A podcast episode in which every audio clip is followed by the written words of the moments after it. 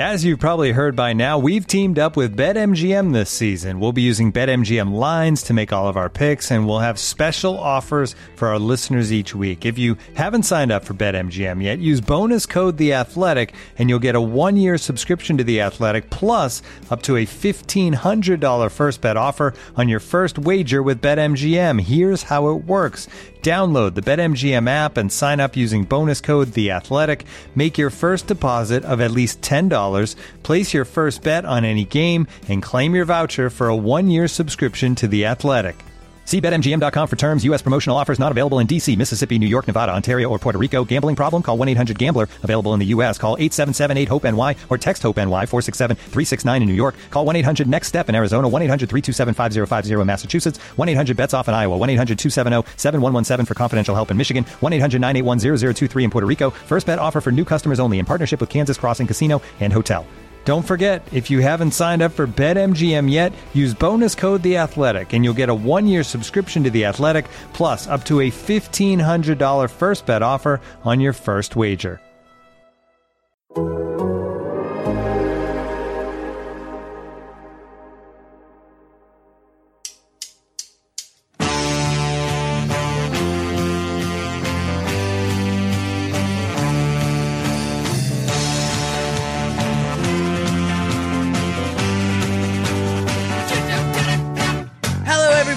And welcome to the Total Soccer Show. My name is Taylor Rockwell, and this morning I am a man who has never been happier that Ryan Bailey is on vacation because the Man United jokes would have just kept going and going and going and going and going. That's right, they would have gone as many times as Liverpool scored against Manchester United. So instead of Ryan Bailey, I will be joined by two fellas today. Uh, we're going to be talking about that game and several others. First up, Graham Ruthven. Graham, thank you for being here. No problem at all. Taylor, is this going to be a podcast today or is this therapy? Graham, here's the thing. I've become fascinated by Scottish cuisine and not the things that happen in the Premier League. Right. Uh, what's the most challenging thing that you know how to cook? And if you could take a very long time explaining it, we could probably just skip the first segment and not talk about Man United Liverpool. Does that sound good to you? Yeah, I mean, the the only thing I really know to cook from scratch is, is a solid uh, bolognese, which I would either Mm-hmm. have with kind of penne pasta or, or spaghetti. Um, so you know, you'll need your your medium onion, onions. You'll need There them finely chopped. Slow it down. You know, Slow two it down. carrots, garlic cloves, some beef mince, or Yeah. you know, you can go for some Quorn mince as well. Is this the way you want to, to go with this podcast? Now, Taylor? Graham, let's talk about the differences in pasta you use for a moment. No, it's not the way I want to go, but I appreciate you humoring me, Graham. It's it's a pleasant way to start. Uh, so that is Graham Ruthven. Also with us today is a man who would never make Sir Alex Ferguson look as sad as Sir Alex Ferguson looked on Sunday. It's Joe Lowry. Joe, why did Jurgen Klopp and his youngsters make a senior citizen so sad? oh, Taylor, those kids, you know, Yeah, disrespecting right? their elders, the consistent pan shots to the crowd and specifically to Alex Ferguson. Yeah. It gets a little hard to watch at a certain point, and, and it wasn't so hard for me to watch, Taylor, but I'm assuming it was much harder for you to watch. It was not my favorite thing. I will say that. I will say whoever was doing like the match day direction and cut from sad Sir Alex Ferguson to happy Kenny Dalglish Yeah, was. I mean, that was well done. That was well done, albeit painful at the same time. Oh, it was, the contrast was so real in that moment, Taylor. I saw, I saw a joke on Twitter. It was like two two fathers at a wedding respond uh, reacting to the same joke.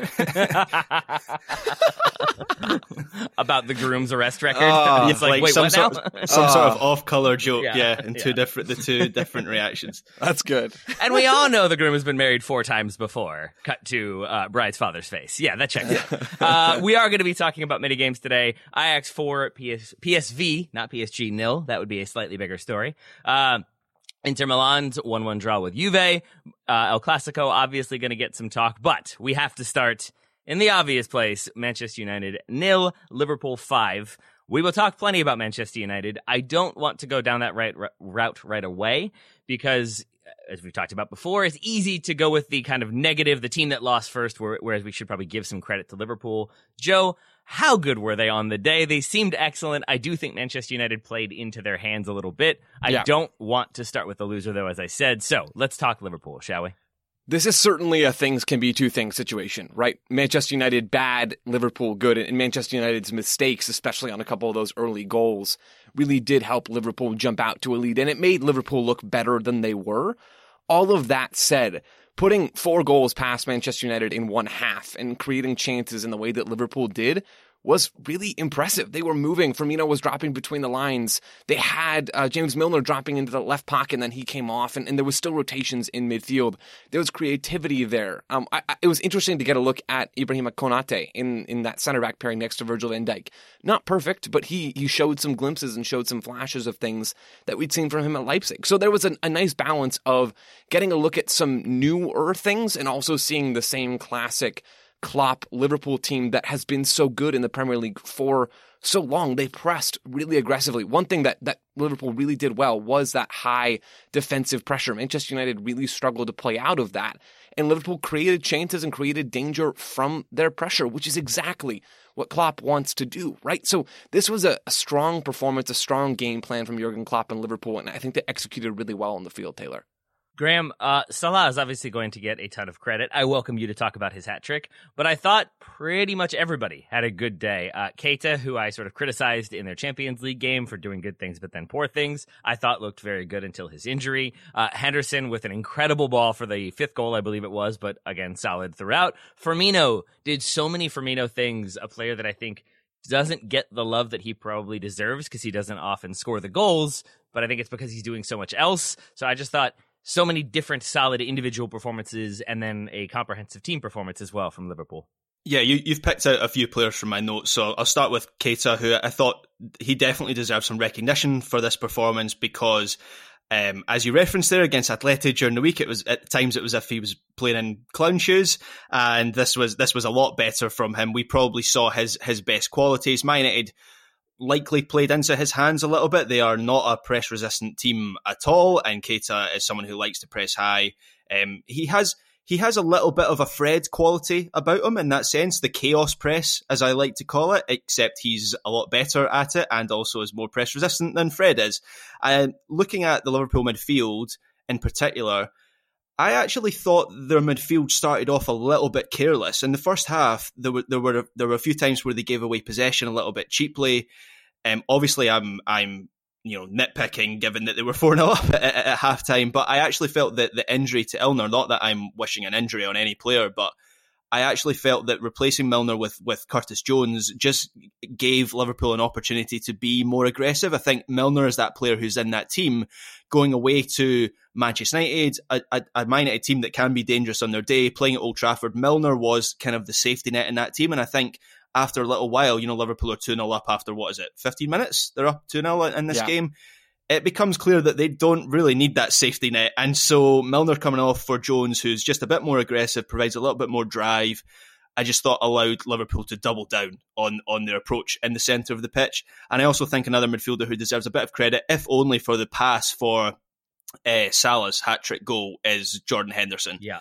That pass that he plays um, I always find it. There's been a lot of in, in, the British media. There's a lot of people, pundits and experts saying, you know, if De Bruyne made yeah. that pass or if Messi p- played that pass, would be going on and on about it. I always think that's a strange thing to say because De Bruyne and Messi, those kind of passes, they do them in every game, and so maybe there'd be less reason to go on and on about it.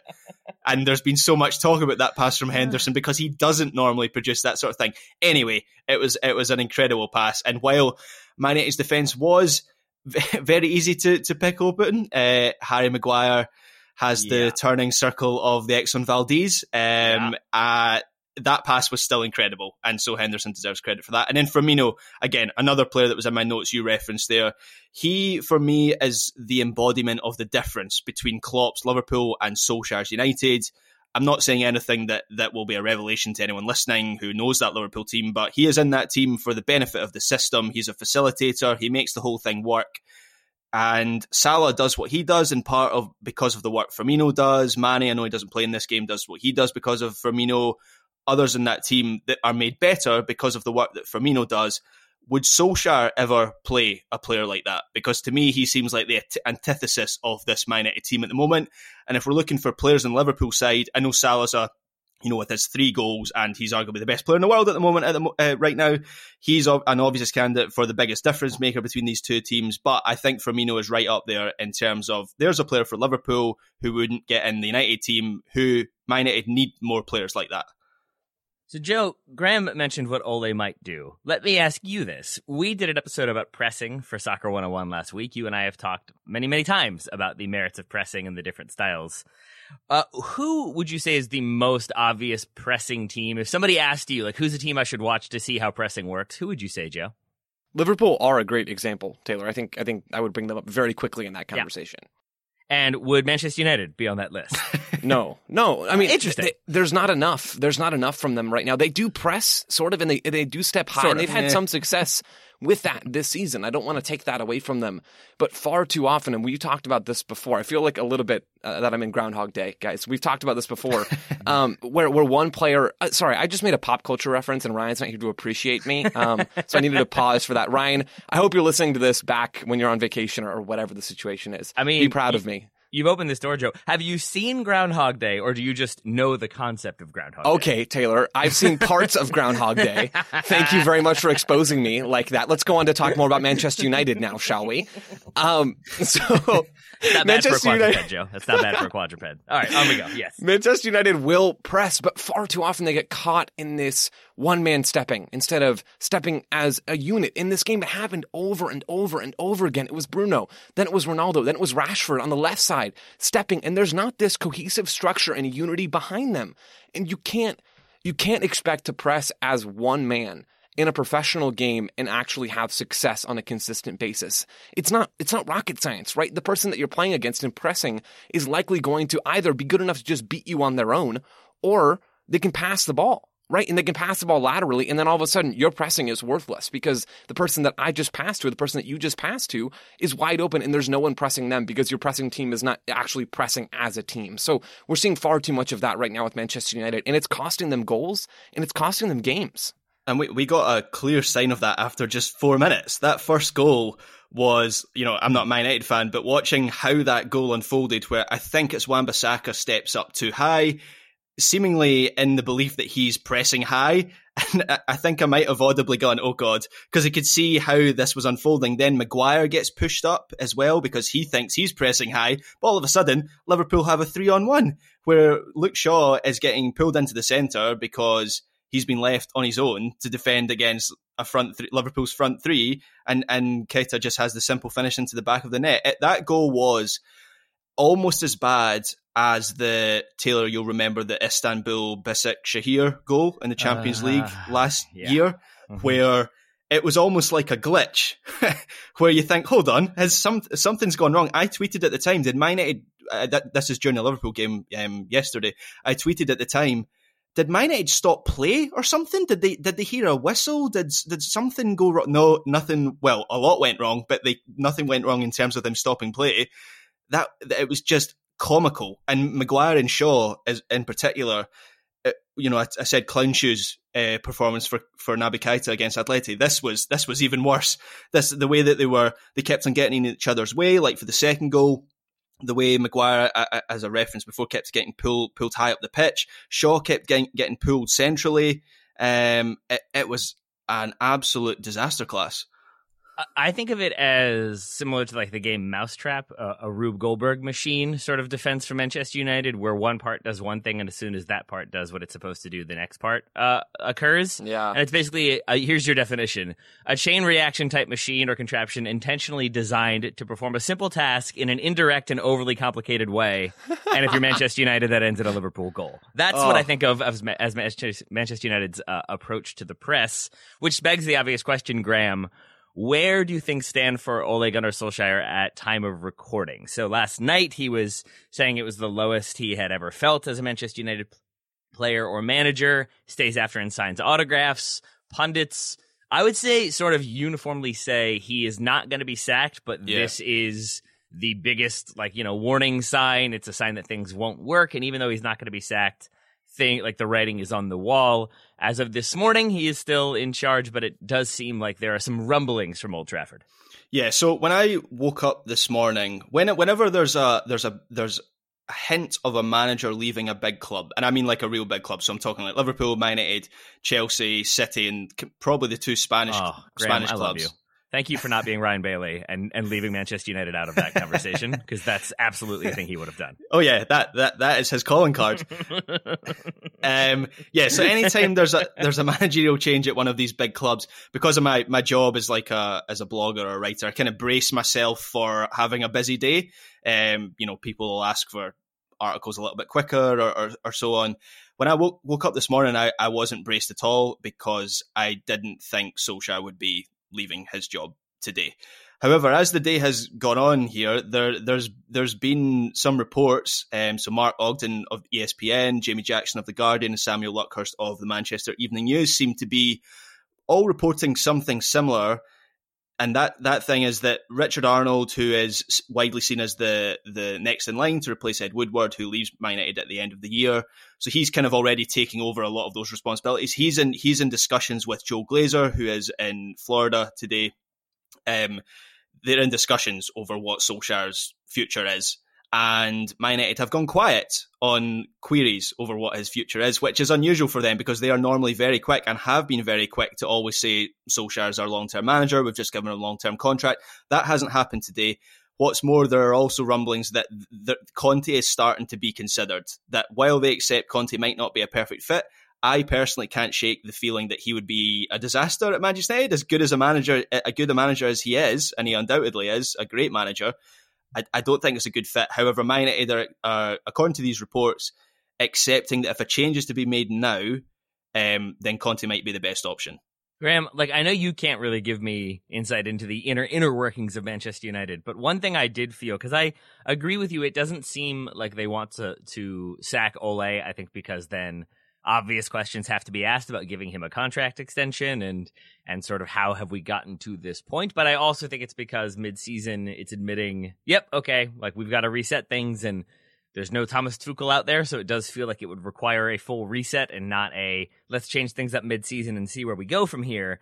My question for you might this also be the case that Manchester United are aware that if they just come out and say like, "Yep, Ole's our guy," after this result, that is not going to go well. That is not going to look yeah. good, and so they sort of necessarily have to wait a little bit of time before saying that he is their manager, just to give the appearance that they are considering other options. Because I'm with you, Antonio Conte does not seem like an ideal fit, certainly mid-season at least.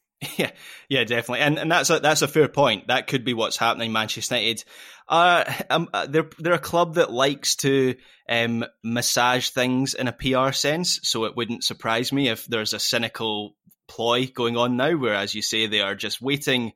Today, is oh, we're considering his his his position, so that fans feel like they're they are being heard, and then tomorrow he's you know it's it, he's safe. I, I look. This could all change very quickly, but he might have been sacked in the time that we've been recording. Um, but my prediction is that United, I don't think they've considered who might replace Solskjaer until now. I, genu- I think their backing of Solskjaer has been genuine. You hear some clubs saying, "Oh, we're backing the manager," and you, and you know they're lining up the replacement, uh, like Lampard and, and Tuchel, like Chelsea were for a long time. I think Man United haven't considered it, and so I think now they are they're considering who might be able to come in, who's available, who they might be able to get.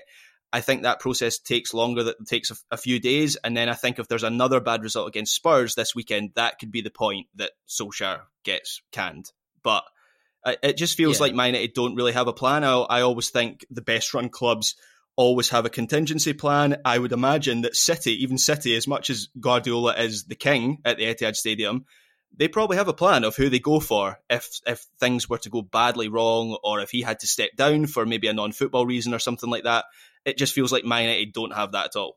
Joe, we've been both sort of down. Uh, Graham and I both been sort of down on the idea of Antonio Conte taking over midseason. I think neither of us would argue that Ole is going to turn this thing around and figure it out. Is there anybody that you think would make sense for Manchester United, or maybe more broadly, if the Glazers were coming to you and saying, "Joe, what's something that needs to change?" What would you do, Joe? Uh, I'm asking you that very question, Mr. Lowry. Are there things that you think aren't working that could easily be changed? Is it signing a player? Is it bringing in a new manager? What, what what's one thing you would do?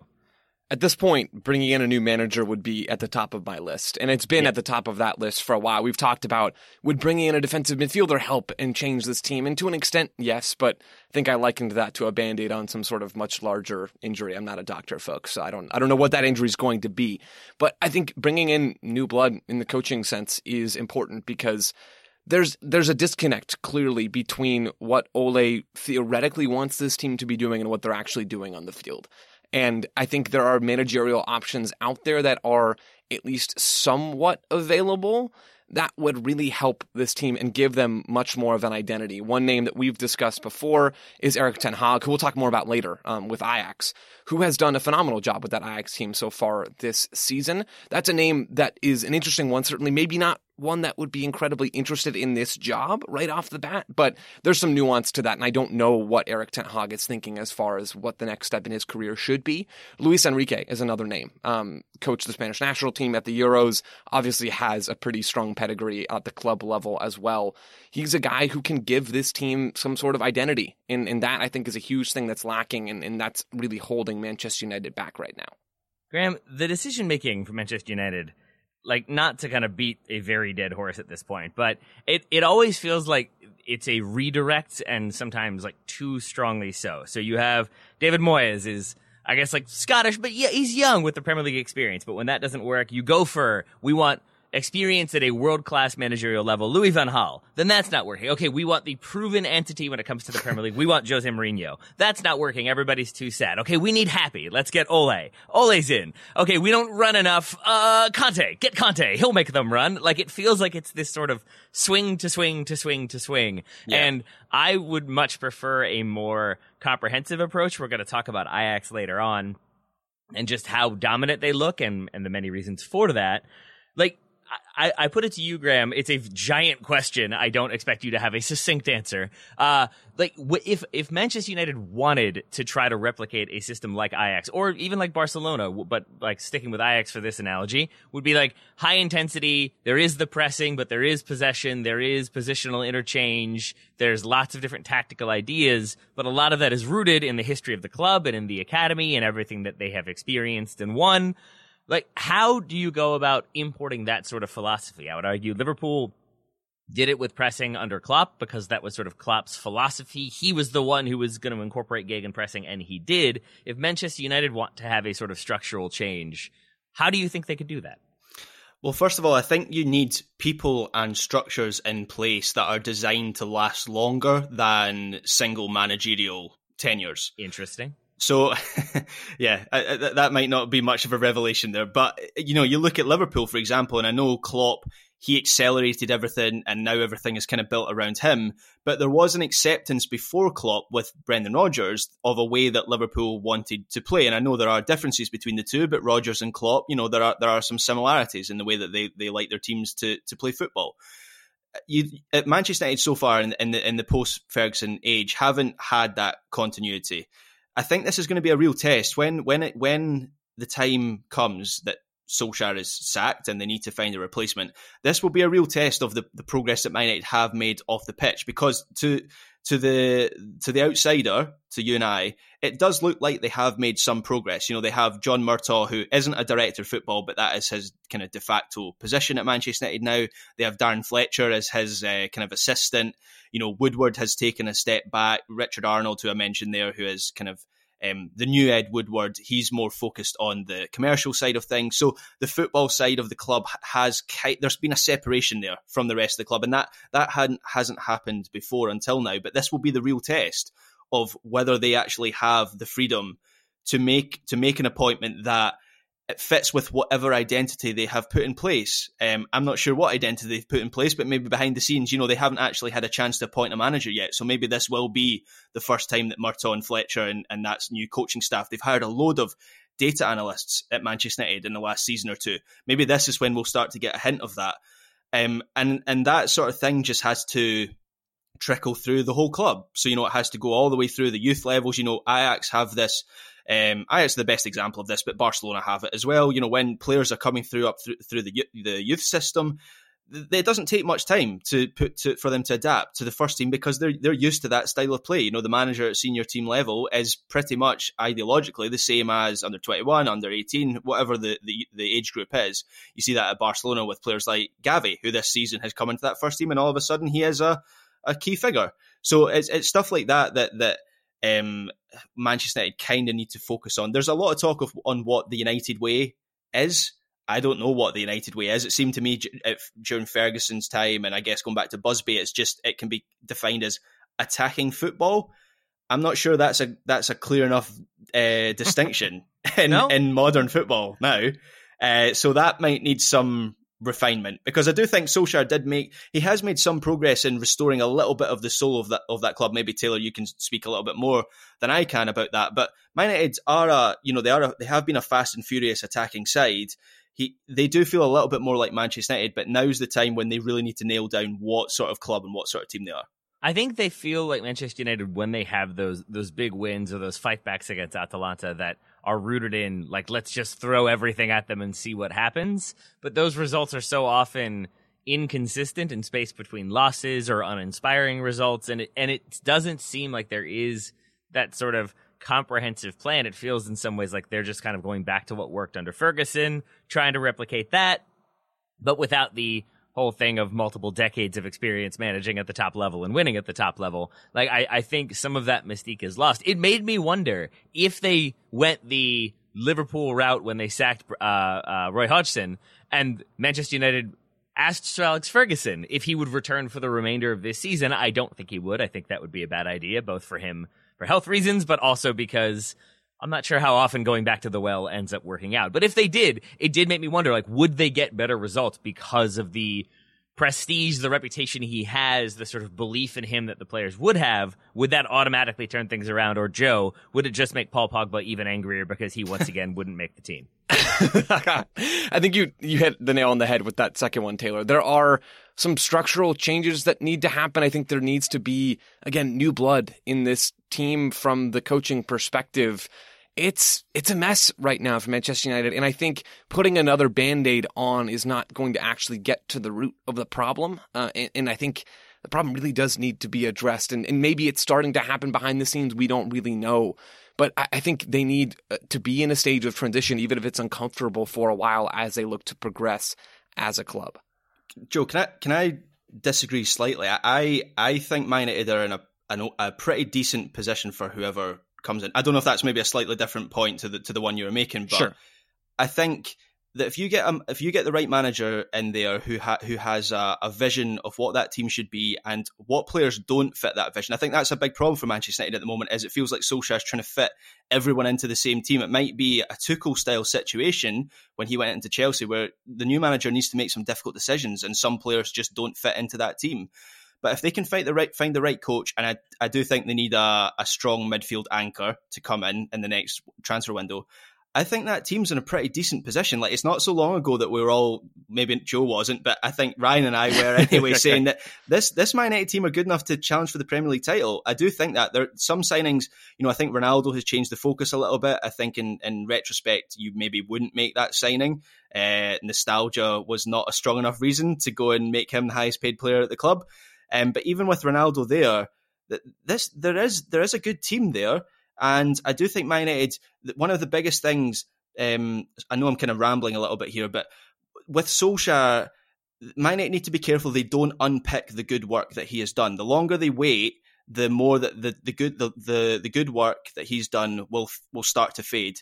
The the key thing is they need someone to come in who can take the club further. And I think whoever comes in is going to be in a better position to when Solskjaer came into Man United after Mourinho. And that that's at the point, at that point, I said, Man United are a mess. They're a complete mess at this point. I don't think, I'm not saying they don't have problems. I'm not saying they don't have things to address, but they are in a better position than they were three years ago. And I think a, a good manager will fix a lot of the problems that they have.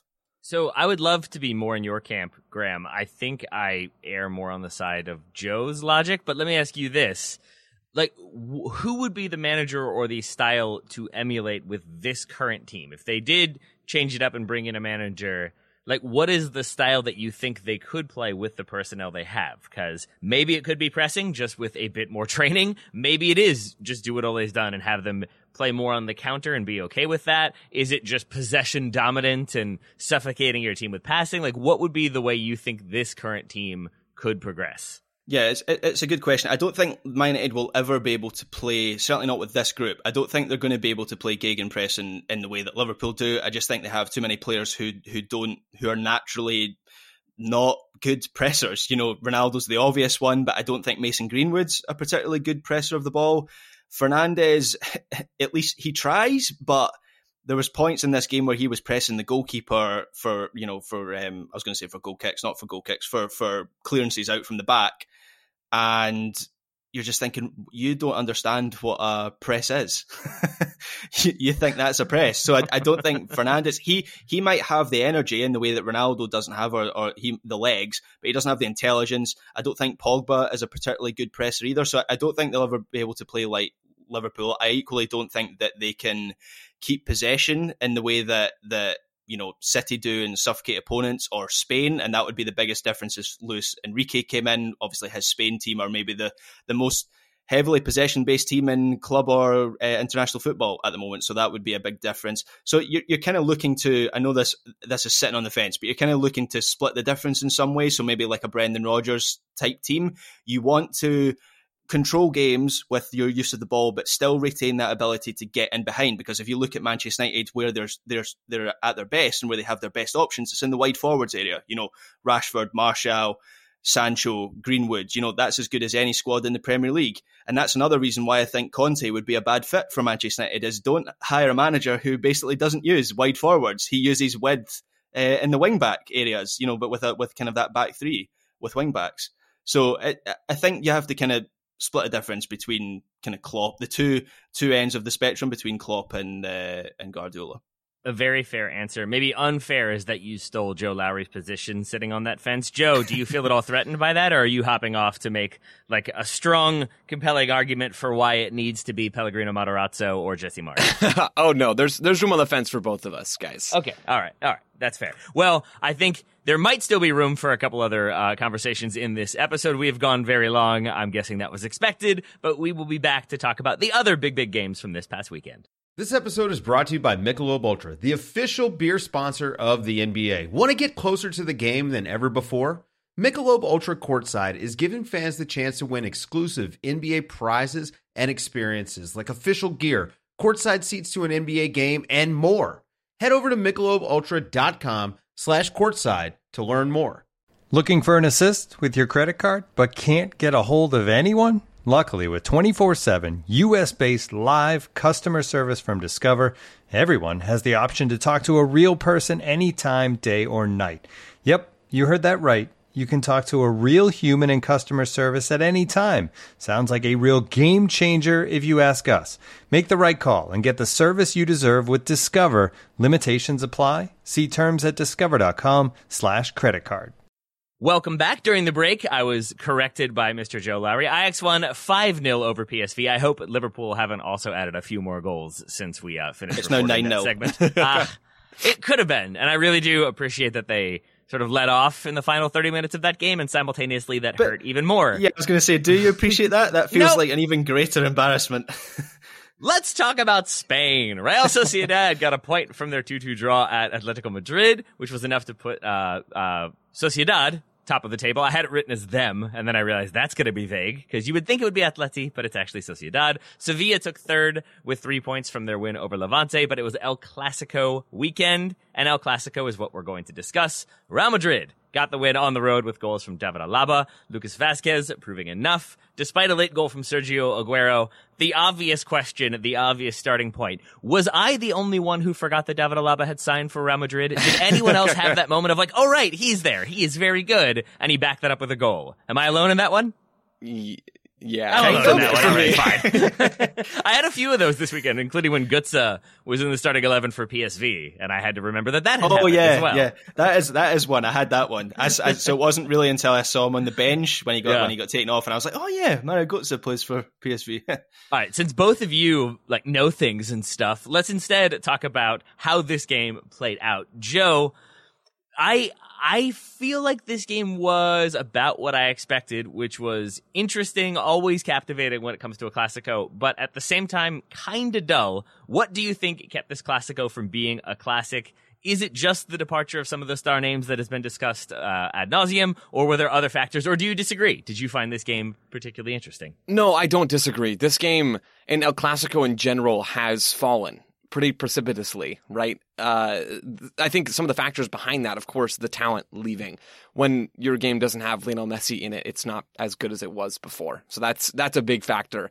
And then the downfall, especially of Barcelona, but to an extent, both of these organizations, both of them in pretty steep financial trouble, both of them making some questionable signings and, and, and, financial decisions over the last X number of years. And we see that especially with Barcelona, of course.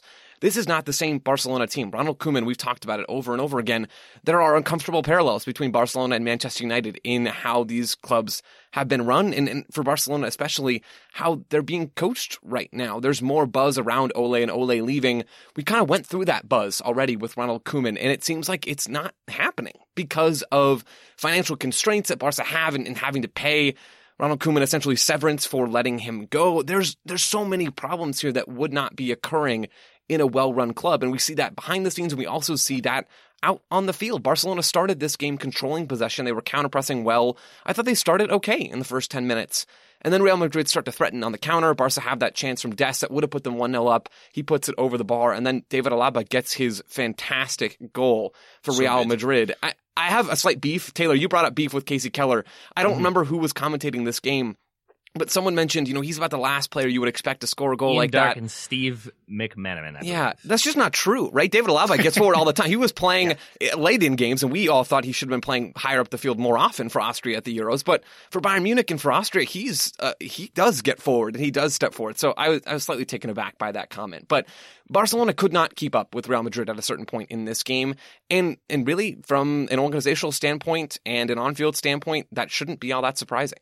I thought I thought Alaba was was the best player on the pitch. Just uh, looking beyond his goal as well, it was it was so good. The camera angle behind the shot is is fantastic, and I'm I'm totally with you, Joe. When that ball gets fed out to Alaba, I'm thinking that is one of the players you want in that position. Um, and you, you kind of knew it was probably going to end up in the back of the net, but.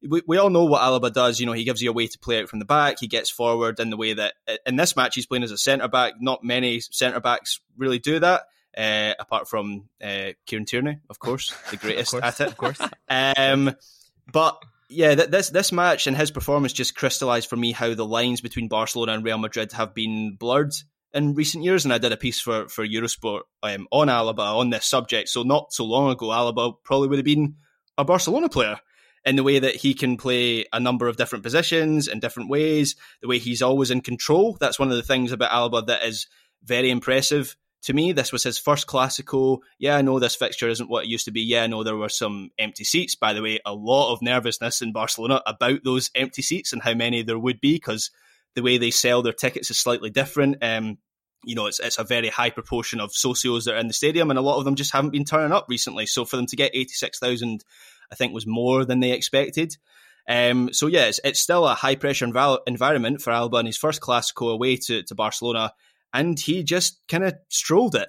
And I just think what a, what a brilliant piece of business by Real Madrid to, to get him. I know some of their signings recently, cough cough, Eden Hazard, haven't been that that good. But getting Alaba in on a on a free transfer, I know he's on big wages, but nonetheless, on a free transfer in his peak years is a brilliant piece of business. And it's he would have been a, he would have been a perfect Barcelona player. Looking at their defense at the moment, which is a hot mess, he would have he would steady that defense quite a bit. Even though he's not it, the defensive side of Alaba's game is maybe not the best side of his game, but he would still be a, a, a good presence back there for the, for uh, Barcelona. Graham, let's take a, a, longer moment to look at that Barcelona defense and Barcelona as a whole for a second, because the narrative seems to be that uh, the two teams were relatively evenly matched, but that Ancelotti outcoached Ronald Koeman. Uh, Dermot Corrigan, writing for the Athletic, had a whole piece about that. Uh, where are you on that uh, that argument? What do you think Ronald Koeman tried to do in this game? What do you think Carlo Ancelotti did in this game? Yeah, I might have some trouble uh, explaining what Koeman was trying to do. Joe, you're welcome to jump in. I'm going to be quiet for a while. I can, I can, exp- I can explain what he did and how it didn't work. So I thought he got it wrong with using Ansu through, through the middle with Memphis on the left wing. I, I don't really understand the, the thinking. Maybe Joe has some, some, some thoughts on that, but despite Barcelona seeing more of the ball in the first half, which was very much Real Madrid's uh, at their invitation. That was what they wanted to do. But despite Barcelona seeing loads of the ball, they, they couldn't get the ball to Ansu. He was just isolated for the first half. Anytime the, the ball was fed into him, he had kind of Eder Militao and who else was playing centre back? Oh, Alaba, um, kind of around him. Yeah, you forgot And- him. You forgot him. It's because he's just everywhere, Taylor. Uh-huh. I was thinking, Uh-huh. did he play left back? But no, he, he played the centre back. But um, yeah, so it was therefore unsurprising to see kind of Koeman make the, the change for the start of the second half. He introduced uh, Coutinho for Mingueza, went to a 4 2 3 1, pushed Dex, Dest back into um, his kind of more familiar right back position. Um, but then from not being able to get the ball into Ansu in the first half, Barcelona then funneled pretty much every attack through the middle in the second half, and that suited Real Madrid. So I, I'm not entirely sure what Koeman or Barcelona were, were trying to do. And Ancelotti, looking at his game plan, um, by the way, Ancelotti had never won a league a La Liga Clasico until this weekend, which, given how successful he was at Real Madrid previously, is quite quite incredible. But his whole game plan seemed to be about making it difficult for Barcelona to play through them. It was all about ensuring that Real Madrid weren't exposed in transition. It was a pretty simplistic game plan, and, and it requires Real Madrid to be pretty sharp in the counter attack, and they were through Benzema, Rodrygo, Vinicius, who all had good matches.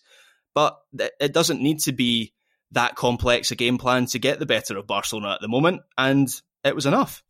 Joe, we did have the the Ryan Bailey theory in effect uh, this weekend, which was that when Toni Kroos and Luka Modric play well, I would add when Casemiro also looks solid, Real Madrid will never lose, and they did not this weekend. Uh, were you impressed by that midfield pairing, as we so often are? Were there other players from Madrid who you thought stood out?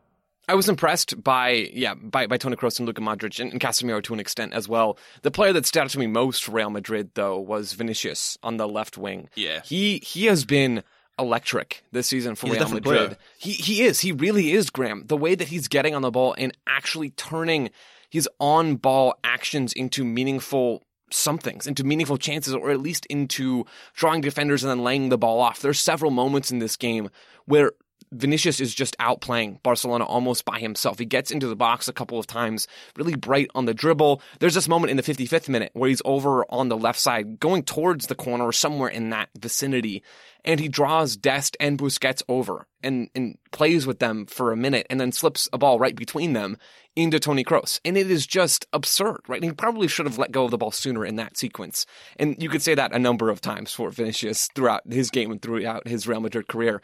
But he is so much fun to watch, and he has actually turned into an incredibly productive and I think effective attacking player for Real Madrid. I don't have a ton else to say about this game, except for that Graham Ruthven, you had uh, some jokes this weekend, which I think you were slightly referencing and slightly giggling about when it comes to Serginho Dest, starting at right wing, ending up at right fullback. I believe your comment was, turns out he was a fullback all along, something like that.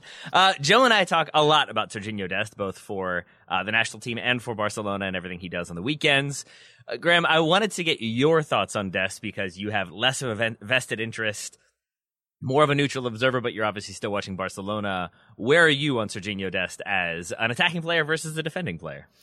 he obviously has his flaws as a as a defensive player, um, and I can understand why Koeman has used him as the the right sided forward. At, at the risk of repeating myself, I think I might have said this on uh, last week's weekend review, but Barcelona don't really have anyone to play on that right side. They need someone to give them a, a, a bit of an outlet. Obviously, Ansu and Memphis are the attacking hub of this team, but Ansu likes to cut in from the left side. He has Alba to overlap on, on that side, but Real Madrid don't really have that kind of same dynamic on, on the right side. So I, I can understand why Koeman has used him in that position. But that finish in the first half from him, where it, it was a complete sitter, he should score. And I think at that point put Barcelona ahead. I think it was nil nil at that time. Yeah. Um, just kind of proof that he is a defender by trade, really. Um, even though he does have those defensive flaws, I, I'm a big fan of Serginho Dest. Dest. And I remember we had a discussion on it might have been on a listener questions podcast a while ago where we were asked, you know, what American player gets onto any roster or any team in European soccer, and kind of a lot of the discussion focused on Pulisic and and uh, you know McKennie, Gio Reyna.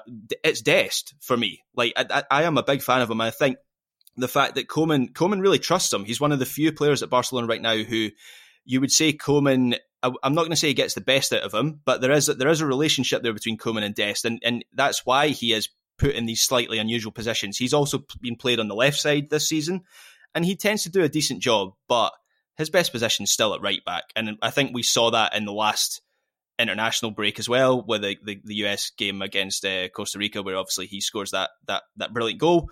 If I were American, I would be hoping that Berhalter's not going to take a cue from Koeman and play him as a right-sided forward. Uh, right back is the place for him. All right. Graham Ruthven has waited on Serginho Dest. Uh, Joe, instead of asking you about Dest, I will ask you about our next game. Inter Milan won, Juventus won in the Derby d'Italia.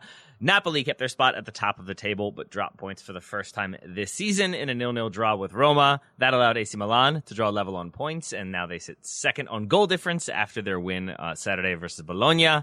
But the rivalry day continued, as we've already talked about, Inter Milan with Juve and Juve slash VAR. I would say you could put them as a one-two combo versus Inter Milan. A battle to a one-to-one draw. Joe, I, I don't want to go right back to the same well as I did with Madrid and Barcelona, but this was another game that I had high hopes for, and I think for different reasons it did not end up being as thrilling, as enthralling. Where were you on that one? I struggled a little bit with this game, and I don't know if it's because I watched it almost directly after I watched Manchester United Liverpool, and, and because Liverpool played so quickly and so aggressively in that first half and the in the beginning part of the second Yeah. half, that every other game just looked slow after that. But the first line in my notes for this Inter Juve game is both teams looked kind of slow in this game, to be honest. That's exactly what I wrote down. There wasn't there wasn't a ton here, and part of that could be with how Juve set up under Allegri in this game, and, and by and large this entire season, they are not the same team that they were under Pirlo, where they actually were, were kind of fun, even though Pirlo was derided a bit. A lot of their numbers are down this season. Their possession numbers are down, certainly, but their attacking production is down, their XG is down, their expected goals allowed is down. Almost everything is down under Allegri right now. I think that kind of was borne out in this game. Yes, Juve won the XG battle, but the penalty played a huge part in that XG total for them in this game over Inter. It just, it was slow. Juve set up on the break and, and they actually set up without many really capable counter-attacking players. I mean, they had Kulusevski and they had Bernardeschi. Bernardeschi has to come off early and then you get Bentancur in there and then you really are missing more of a counter-attacking presence in the midfield three. And so it just, it, it didn't add up to a thrilling game for me. There were tactics, there were good moments, but Taylor, I think we landed in a similar spot on this one. And yeah, Graham, no Dybala, no Chiesa in that starting 11. Do you feel like this was Allegri playing it a little bit safe? Uh, Allegri and I are going to have a problem if Chiesa is going to uh, be on the bench for any more matches. Uh, the strangest thing about Chiesa being on the on the bench for this match was that th- this looked to be a match, a, a, a game uh, that would have suited him perfectly. This was this was a game, a, an, an opponent that you know would have been exposed by kind of the direct running and and the pace that Chiesa has, and this looking at the match as a whole, taking it back to that, this felt like a match between two teams that are still figuring out exactly what what they are this season. Um, we saw things from both teams that we've seen in pretty much every game they've played so far this season, from Juventus struggling with the, the opposition press in midfield to Inter being pretty sloppy in defence. Inter, I feel like Inter is a developing story. At the start of the season, I remember talking about Inzaghi coming in and, and basically his system and his approach being very similar to Conte's. But over time, it feels like they are becoming a different side to the one that we saw last season. Um, they're becoming more expansive going forward, but they, they look pretty shaky at the back. Um, Inter Conte's team was obviously built on defensive uh, resolution, but I think I'm right in saying Inter haven't kept a clean sheet in Serie A since the, the first day of, of the season, and that that that just made it even stranger to me that Allegri went so cautious for this game rather than trying to get in behind Inter with players like Chiesa. They played in front of the Inter defense rather than playing Locatelli in a slightly more advanced role where he can influence things in the final third. He was the guy who was kind of holding things together in the center of the pitch, not particularly well, might I add.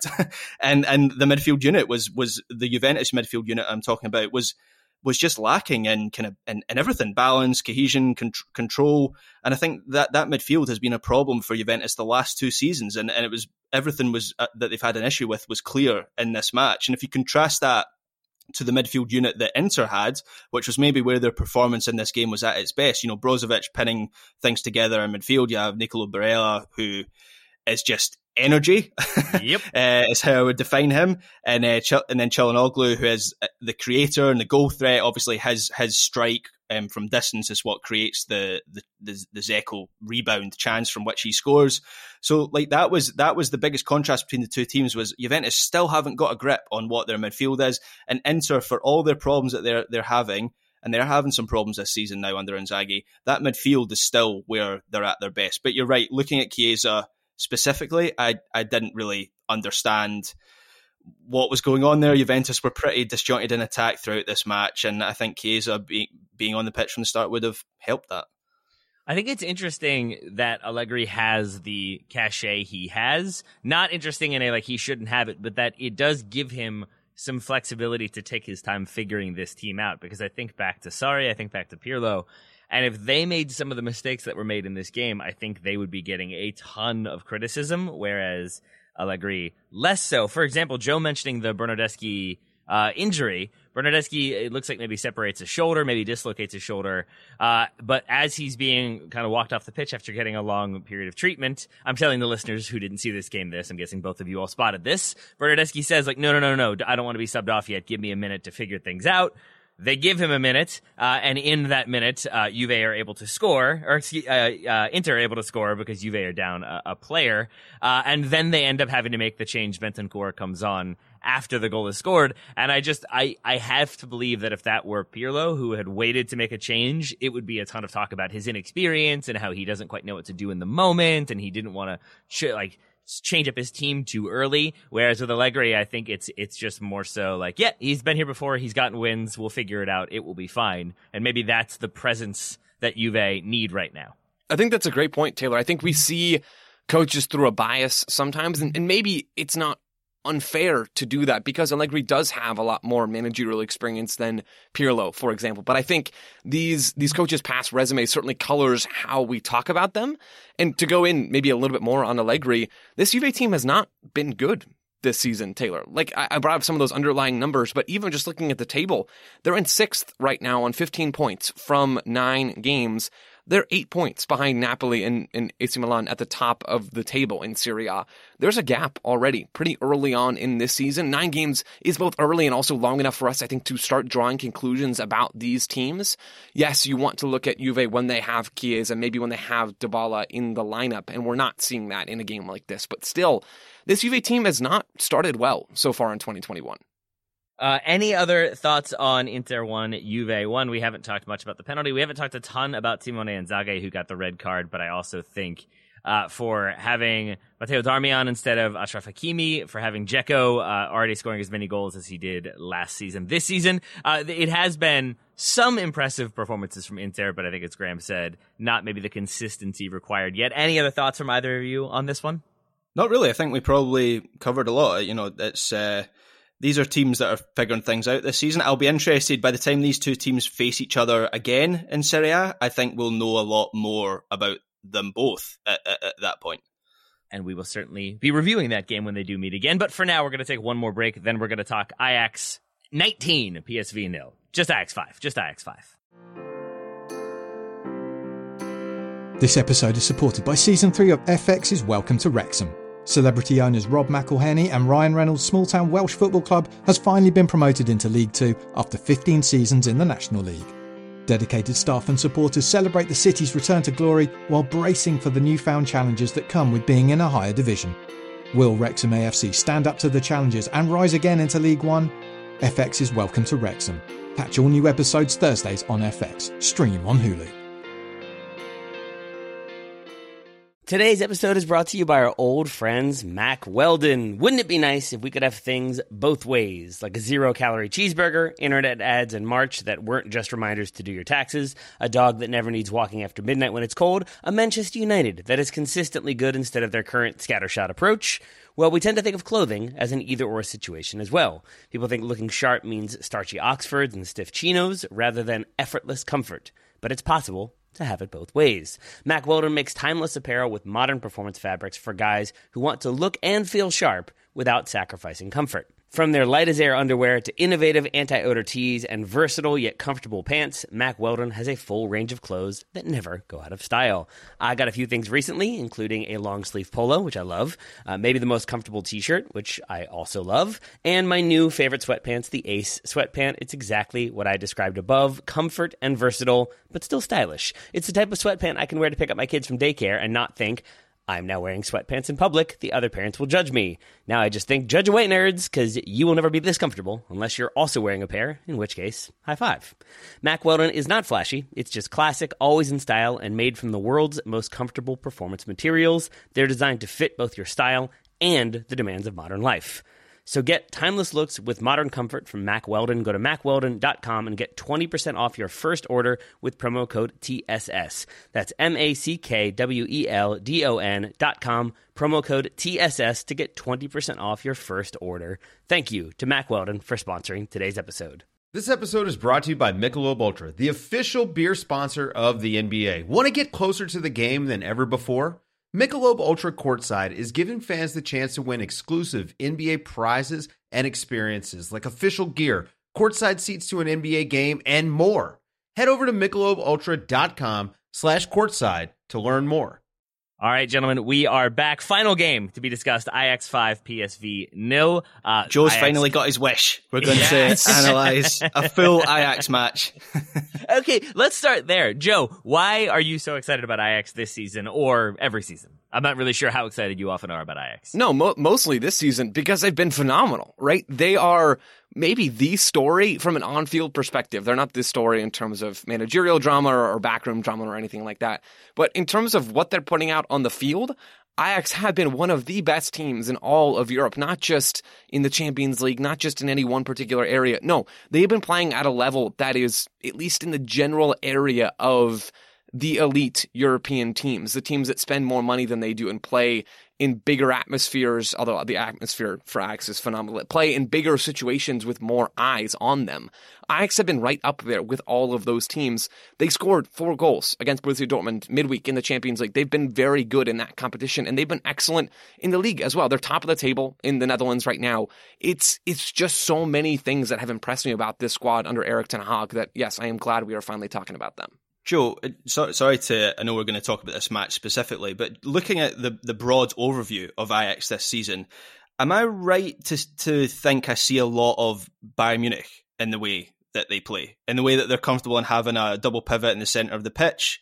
That the way that they kind of have four and four or five attackers ahead of the ball, but yet it doesn't feel like there's there's much kind of an, an imbalance. The way there's always runners looking to to break the lines the way that they're keen to get to the byline. How many times did we see that in th- in this match? uh, people get into the byline. The way that they're so they can control games with the ball at, at, their feet, but they also have this option to be a bit more direct through Halar, who uh, Hilar, sorry, Sebastien Haller, who is in my eyes kind of the Ivorian Lewandowski. Um, like, are are there comparisons there, or am I, or am I talking rubbish? No, I don't think you're talking rubbish at all, Graham. Uh, wow, I got to use the word rubbish today, guys. I'm so happy. Um, there are similarities in terms of shape. Yes, that's a great comparison. The 4-2-3-1, they're both fluid, right? For Bayern Munich, you'll see Joshua Kimmich and, and Goretzka move and, and take different shapes. And we'll see something similar with Ajax when they have Gravenberch next to Edson Alvarez in that midfield. They have Alvarez sit deeper, and, and he'll be the, the almost a single pivot at times, like Joshua Kimmich is for Bayern Munich, which then allows his midfield partner to step higher and move into different spaces. So from a shape standpoint, absolutely.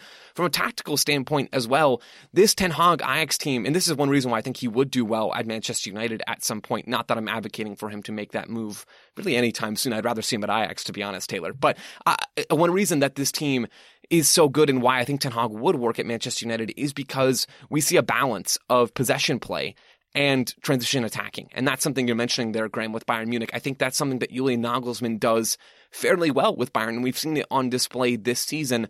They can keep hold of the ball and they, and they can make the opposition suffer with their own possession. But then they can also press, they can also get on the ball and attack quickly in transition. And in this game, guys, I thought it was Ajax's transition play, their attacking transition play after they'd recovered the ball, that made PSV's life the hardest. So yeah, Graham, I think that comparison is very real. Ajax in some ways are kind of a mini Bayern Munich in how they play. How much of it do you think is the philosophy of the club? Because we talked about this a little bit with the Champions League last week. Uh, either of you welcome to jump in on this one.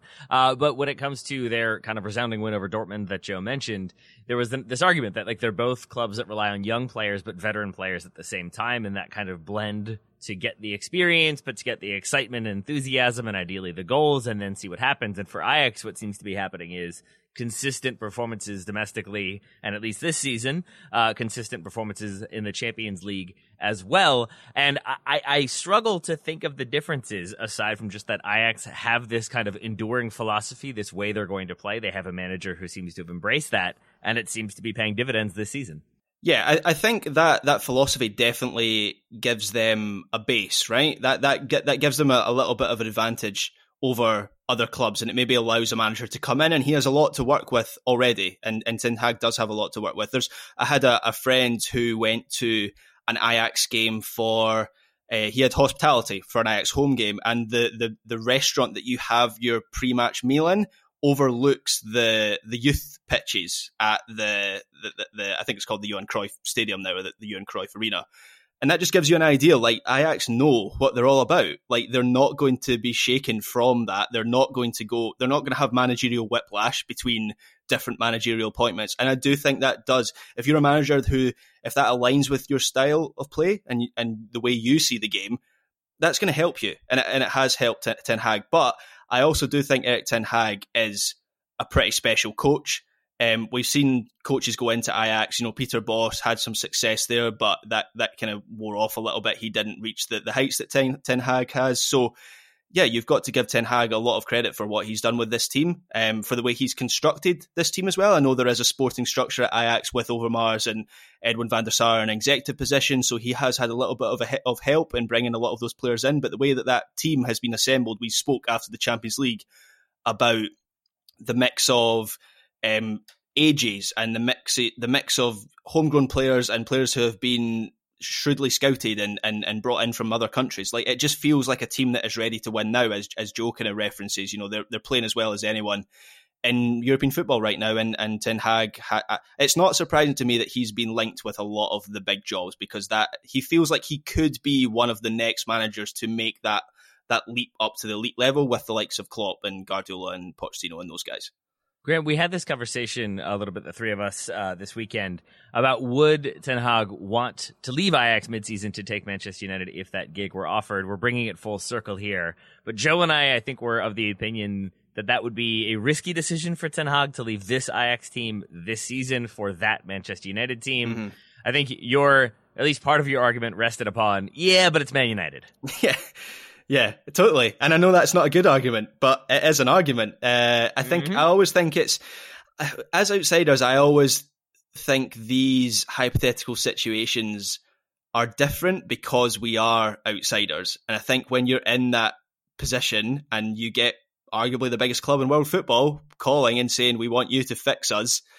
And we want, oh, by the way, we want you, we want to pay you triple, quadruple what you're getting paid at your current job. Like, it, that has to be appealing in some sense. Um, I, would, I would think so.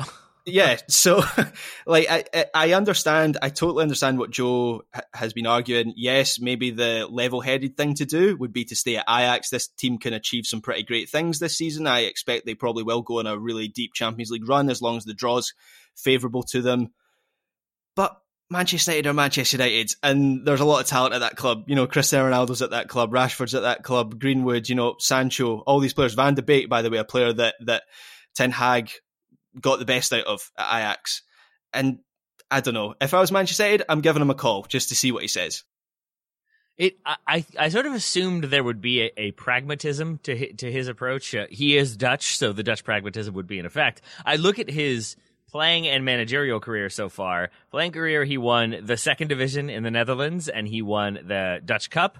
Uh, as a manager, he has won the Eredivisie twice. He's won the Dutch Cup twice, but not much else outside of the Netherlands, which you might say is a knock against him. But I would argue that maybe that is a, a positive in the would he take the Man United gig column because it's an opportunity to go manage in England and to potentially win something with one of, if not the biggest clubs in the world. So to be able to, I'll say one of, they're definitely not the biggest club in the world anymore, but uh, it would be an opportunity to kind of go in there and be the one who fixes it. And I have to believe that is always going to appeal in the same way that, say, the New York Yankees job, or maybe the New yeah. York Knicks job will appeal, or Real Madrid, something like that, where it, there's that cachet to the name. Yeah, and it's the same reason that big name players go to Manchester United. You know, Man United in the summer signed Sancho, Varane, and I know the Ronaldo one's slightly different, but let's look at Sancho and Varane.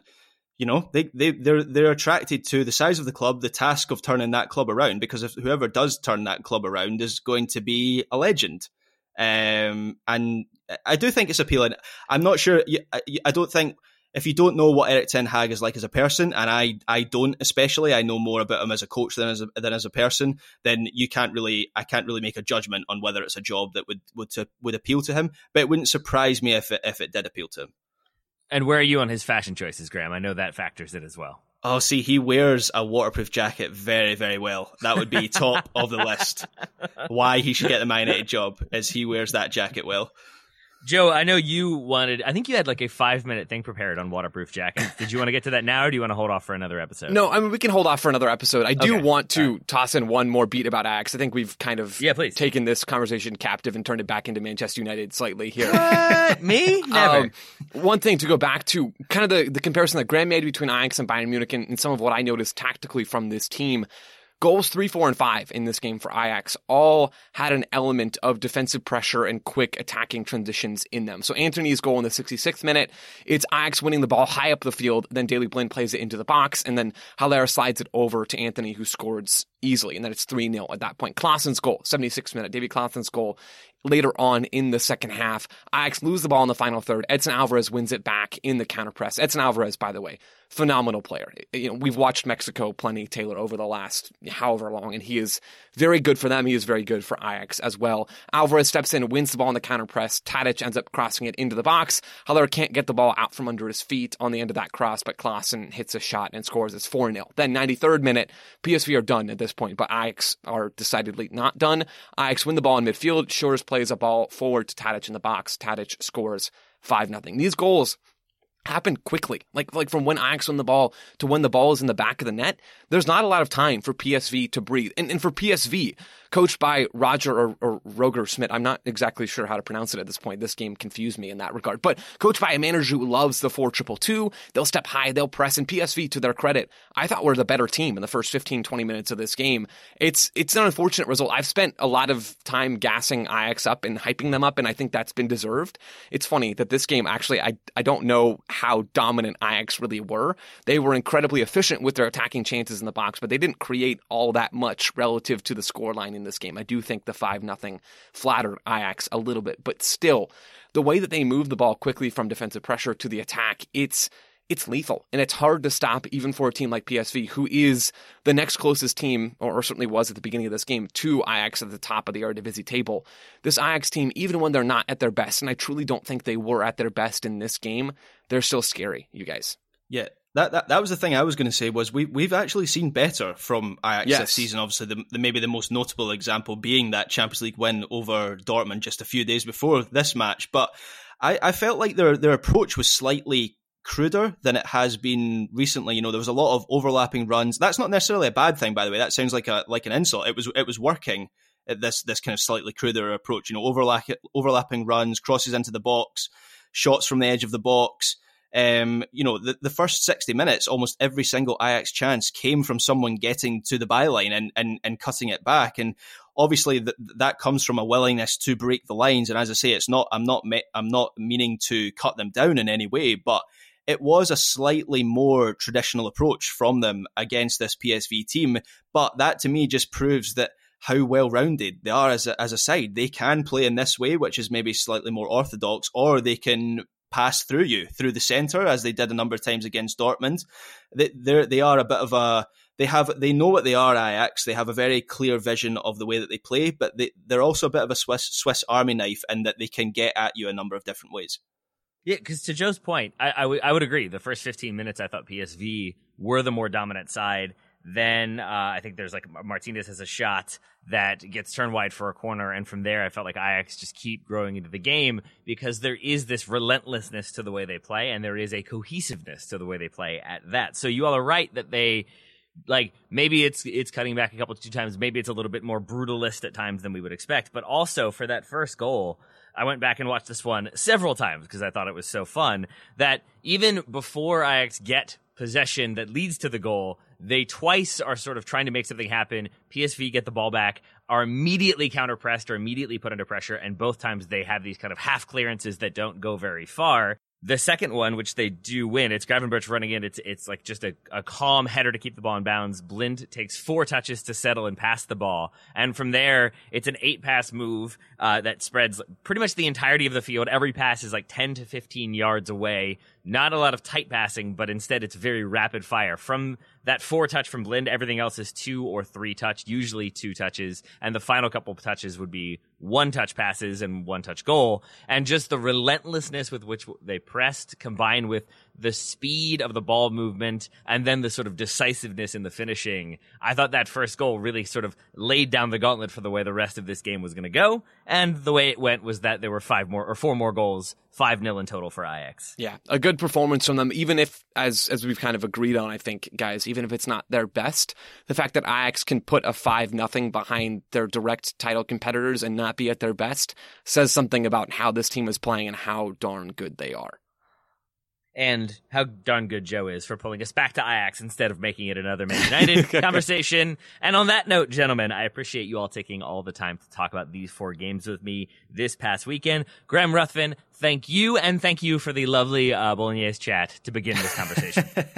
no problem. I'll send you the the rest, the whole recipe after we've stopped recording. Scottish bolognese. Let's make it happen. Joe, what about you? Joe Lowery, thank you for being here. Joe, have you got a dish that you like to make? Uh, I do. I, have been working on learning how to make homemade pasta, which I, I recognize ties into Graham's recipe here slightly. So I think we could actually combine these two things. The only challenge for me is I've been trying to roll it out by hand, which for any mm. listeners who actually have wow. made homemade pasta is yeah. they'll know it's a terrible idea. So I'm still lacking a pasta attachment for a mixer. Um, maybe we can work on that. I don't know. Maybe I just need to work on that, guys. But that's my that's my recipe, Taylor pasta. As a student, Joe, the answer you should have given was cereal. Ah, I do love cereal. I do love cereal, and cereal got me through late night re-watches over the summer for U.S. men's national team games. So yeah, I can go with cereal, even though you know it's not really something you have to make. And I'm, whatever, whatever. Cereal's good, guys. Uh, I like to go with a breakfast of coffee and then more coffee. Mm. That's usually my approach, nice. uh, and it makes my breath excellent. but, gentlemen, thank you so much for joining me. Listeners, thank you all for joining us. We will talk to you all again very soon. Goodbye for now.